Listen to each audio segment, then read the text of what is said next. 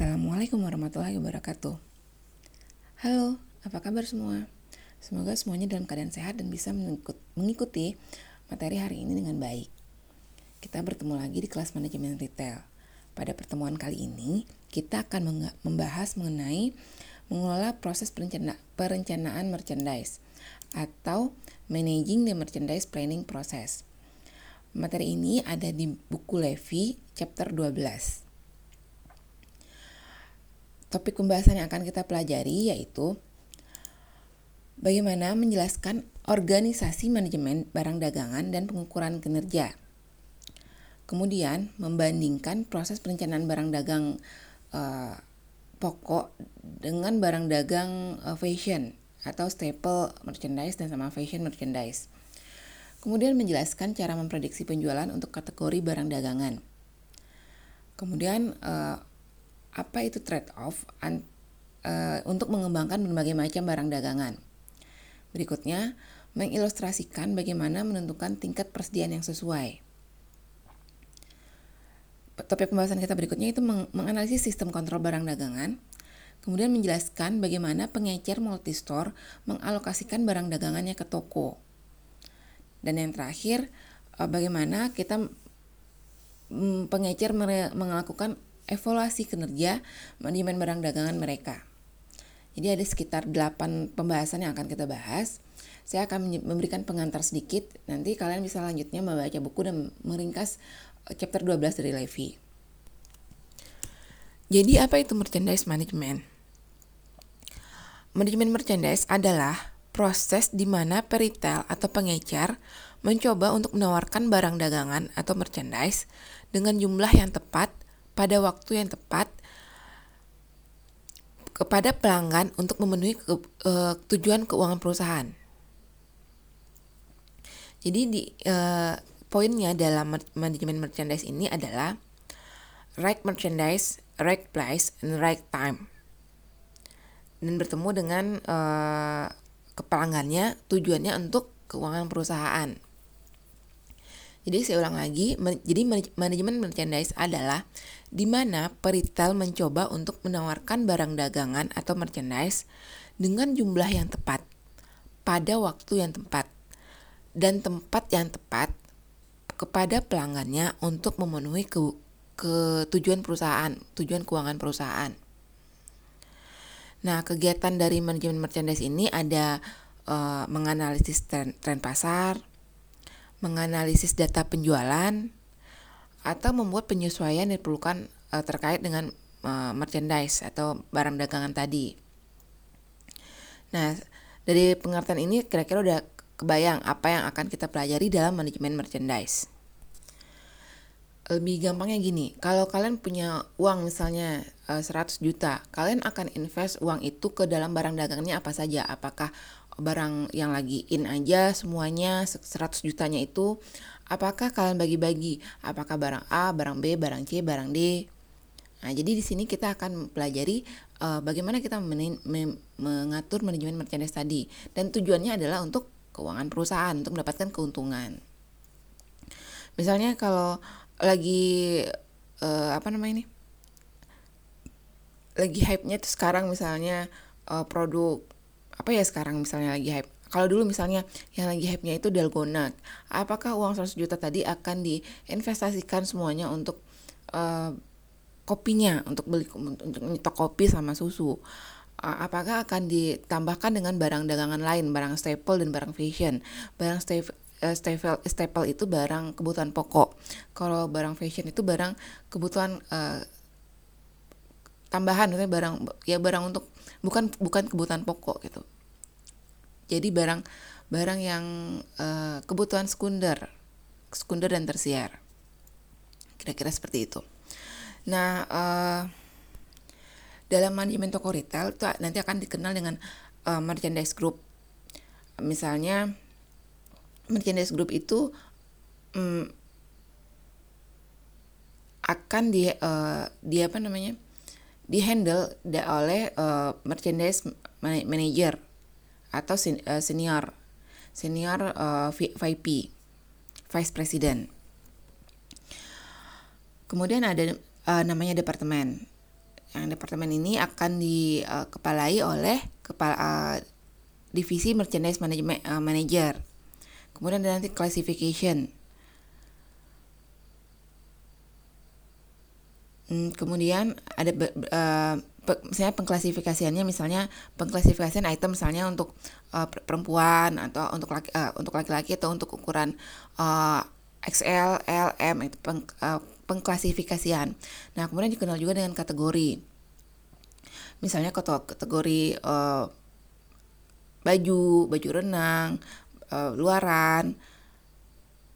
Hmm, jadi kan baju misalnya ini uh, kategorinya ini baju renang, baju renang kemudian diklasifikasikan untuk perempuan ukurannya yang mana gitu. Nah, kalau uh, SKU uh, ukuran terkecil yang ada dari persediaan. Nah, itu nanti ukurannya ada per warna, per eh, gaya atau per uh, ukuran. Gitu. Jadi ada ada bagian terkecilnya lagi. Jadi inilah buying organization dari uh, merchandise management. Kemudian bagaimana uh, mengevaluasi dari kinerja uh, merchandise management tadi menggunakan uh, Jim Roy, Jim Roy uh, gross margin return on investment. Nah, kalau saya nggak salah itu ini udah dipelajari di manajemen keuangan bagaimana menghitung uh, Jim Roy tadi. Nah, jadi manajemen uh, manajer uh, barang dagangan tadi bisa mengontrol barang apa yang bakal dibeli, harga yang akan dijual, dan biaya dalam mendapatkan merchandise tadi. Nah, tapi si uh, merchandise management tadi itu nggak merchandise manager tadi itu nggak bisa mengkontrol uh, operating expense, biaya operasional, biaya human resource, tenaga kerjanya, biaya real estate-nya, kemudian supply chain manajemennya dan information systemnya. Nah, jadi bagaimana uh, merchant tadi dievaluasi? Jadi mengevaluasinya tadi dengan uh, sales, uh, sales to stock ratio. Jadi kan ingat lagi rumus uh, Jim Roy-nya persentase gross margin dikali dengan sales to stock ratio.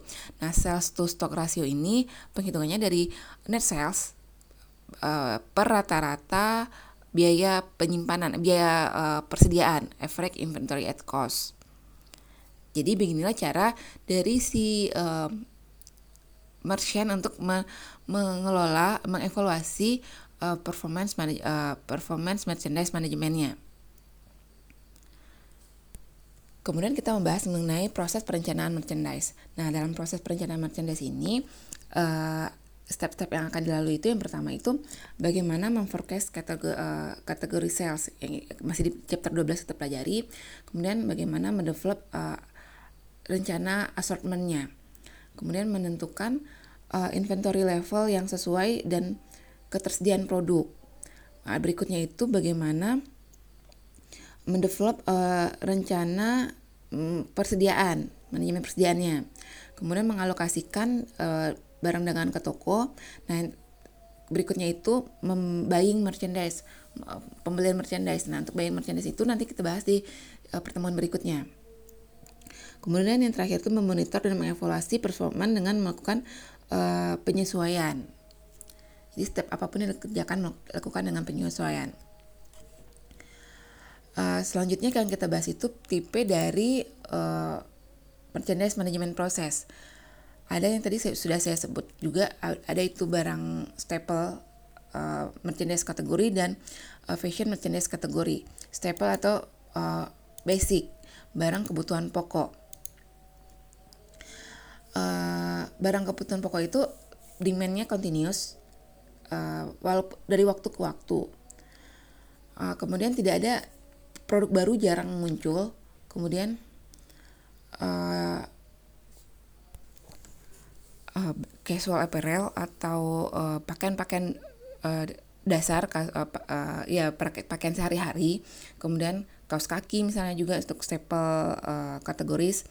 Kemudian uh, ciri-cirinya staple kategoris lagi itu ada pengisian terus menerus continuous replacement jadi barangnya ada terus dan easy to forecast demand, mudah untuk kita memforecast demandnya. Nah, sedangkan untuk barang fashion atau fashion merchandise kategoris, uh, demandnya itu relatif setiap uh, jangka waktu periode tertentu. Jadi yang uh, umur produk itu singkat. yang untuk uh, barang fashion. Kemudian pengenalan produk baru secara terus-menerus. Jadi uh, beberapa periode ada produk baru terus, ada produk baru terus. Kemudian membuat produk yang sudah ada menjadi usang. Jadi kalau produknya udah dari sekarang jadinya usang. Ya contoh paling nyata ya misalnya iPhone. Jadi uh, setiap berapa periode muncul produk barunya dan produk lamanya terasa usang gitu. Itu termasuk fashion merchandise kategoris untuk yang high-nya ya. Kemudian uh, contohnya itu buat uh, sepatu atlet, uh, komputer, laptop, uh, pakaian wanita. Pakaian wanita kan uh, seperti di upgrade terus, di di update terus gitu, di update terus, di update terus. Jadi uh, barang modelnya berbeda, warnanya ganti Uh, sedangkan kalau pakaian pria kan ya kaos kayak gitu kayak gitu aja gitu. Nggak ada yang terlalu berbeda bentuknya.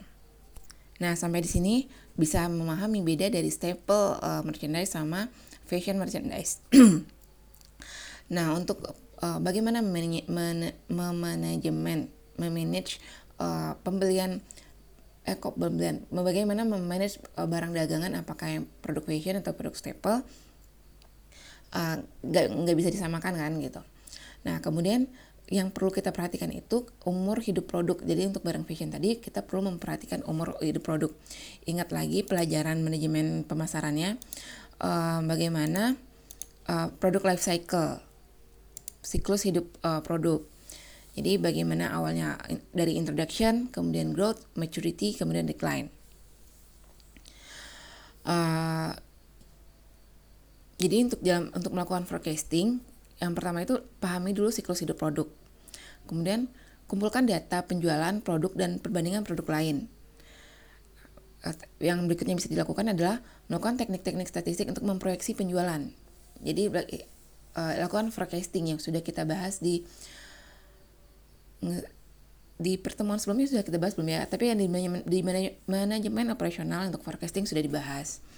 Kemudian bekerja sama dengan vendor atau manufaktur untuk koordinasi produksi dengan pengiriman barang dagangan menggunakan eh, CPR, CPFR kolaboratif planning forecasting replacement oke okay?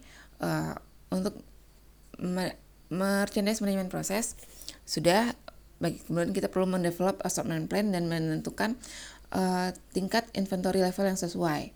Nanti kita gunakan uh, rumus ABC udah pernah dibahas juga rumus ABC itu di manajemen operasional.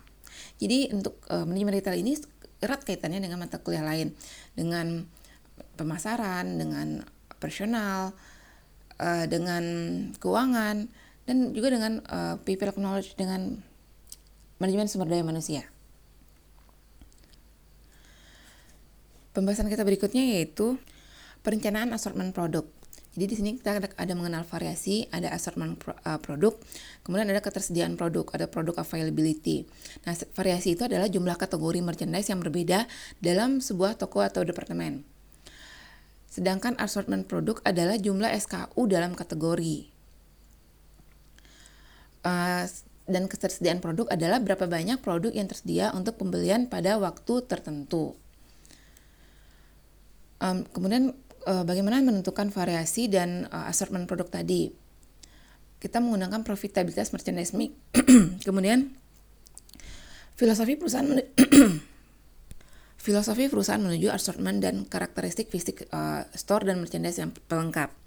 Jadi dari profitabilitas merchandise mix, jadi bagaimana me, me, memixkan barang dagangan tadi yang mana yang akan men, menghasilkan keuntungan yang uh,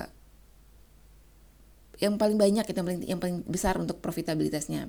Kemudian uh, kita lihat juga uh, fisik store-nya karakteristiknya bagaimana. Uh, apakah bisa untuk tokonya besar kita bisa melakukan asuman barang dagangan yang banyak, lengkap variasinya lengkap. Kemudian bagaimana filosofi perusahaan untuk dalam assortmentnya tadi. Jadi uh, tergantung juga dengan tujuan perusahaan tadi dan uh, si perusahaan ini uh, fokusnya ke mana gitu. Itu filosofi perusahaan. Kemudian perlu tidak merchandise pelengkap. Nah, nanti bisa dilihat di slide uh, ada contohnya uh, dalam menentukan variasi dan assortment. Nah selanjutnya yang kita bahas itu tentang manajemen inventory. Bagaimana uh, kita melihat memanage inventory yang kita punya jangan terlalu banyak dan jangan juga uh, out of stock Nah, manajemen inventory adalah uh, barang atau bahan yang disimpan yang akan digunakan untuk memenuhi tuj uh, tujuan tertentu. Pada satu sisi, pengurangan biaya persediaan dengan cara menurunkan tingkat persediaan dapat dilakukan oleh perusahaan. Tapi pada sisi lain, konsumen tidak akan puas apabila suatu produknya out of stock atau kehabisan stok. Oleh karena itu, keseimbangan antara investasi persediaan dan tingkat pelayanan kepada konsumen harus dapat dicapai. Salah satu caranya itu kita bisa menggunakan dengan uh, analisis ABC da dalam mengendalikan inventory bisa dengan menggunakan analisis ABC, bisa dengan pencatatan akurat dan penghitungan uh, waktu siklus atau cycling counting. Nah, dalam melakukan analisis ABC merupakan penerapan persediaan dengan menggunakan prinsip Pareto, yaitu membagi persediaan ke dalam tiga kelompok berdasarkan nilai volume tahunan. Dalam jumlah uang uh, mana yang paling tinggi, misalnya kelompok A, persediaan persediaan yang jumlah uh, nilai uang per tahunnya tinggi tetapi biaya volumenya kecil. Atau kelompok B. Jumlah uang per tahunannya sedang tetapi biasanya biaya volumenya uh, sedang juga. Atau kelompok C jumlah nilai uang per tahunannya rendah tetapi biasanya volumenya besar Nah, kemudian ke pencatatan yang akurat, keakuratan pencatatan e, mengenai persediaan ini penting dalam e, sistem produksi sehingga memungkinkan perusahaan untuk fokus pada persediaan yang dibutuhkan dan memberikan keyakinan tentang segala sesuatu yang terjadi pada persediaan. Jadi uh, bagaimana pen, uh, data penjualan, data data konsumen uh, pembelian konsumen itu kita punya. Dengan data tersebut kita bisa memprediksi bagaimana uh, kita menyimpan me, menyimpan inventory gitu. Melakukan uh, mengset inventory itu sebanyak apa. Jadi untuk uh, data penjualan itu tidak hanya berguna dalam laporan keuangan tapi juga berguna dalam uh, kita menentukan inventory atau persediaan kita nantinya. Nah, untuk tipe pembelian merchandise itu tadi sudah jelas juga yang tipe penjualan uh, staple dan uh, fashion. Kalau yang staple yang permintaannya dapat diprediksi, kalau yang fashion permintaan tidak dapat diprediksi. Uh, kemudian kalau yang untuk staple kita bisa menggunakan data penjualan tahun lalu. Jadi data histori histori histori sebelumnya itu bisa kita jadikan acuan. Sedangkan untuk uh, merchandise barang fashion atau fashion uh, merchandise itu data penjualannya lebih volatil lebih uh, nggak bisa diprediksi gitu. Uh, kalau untuk merchandise barang pokok itu hasil forecastnya lebih akurat sedangkan untuk yang fashion hasil hasil forecastnya uh, sangat sulit untuk dipegang gitu. Karena kan barangnya itu berbeda-berbeda. Nah yang terakhir kita bahas itu bagaimana jenis brand yang dijual. Ada national brand ada private label brand. Kalau national brand itu dirancang, diproduksi dan dipasarkan oleh vendor dan dijual oleh banyak peritel. Ada nama family brand, ada namanya sub brand. Kemudian kalau private label brand itu dikembangkan oleh peritel dan hanya dijual di gerai peritel. Terdiri dari premium private brand, copycat brand, exclusive brand, dan generic brand. Nah, sekarang saya berikan kalian tugas apa itu uh, national brand dan private label brand apa dan apa saja contohnya. Uh, kemudian mana yang dipilih nasional nasional atau private label? Kalian pikir uh, ini dulu. Jadi bahan diskusi kita apa yang mau dipilih? Mau memilih national brand atau private label brand uh, di toko kita sebaiknya.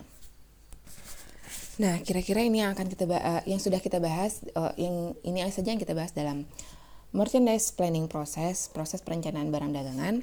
Uh, jadi mudah-mudahan udah kalian sudah tergambar apa itu merchandise planning proses. Uh, nanti kita lanjutkan dengan latihan untuk lebih memahami materi ini. Uh, cukup sekian yang dapat saya sampaikan. Sampai ketemu di, uh, sampai kita berjumpa di pertemuan berikutnya uh, mengenai buying merchandise. Tetap jaga semangat, jaga kesehatan. Uh, sampai bertemu. Wassalamualaikum warahmatullahi wabarakatuh.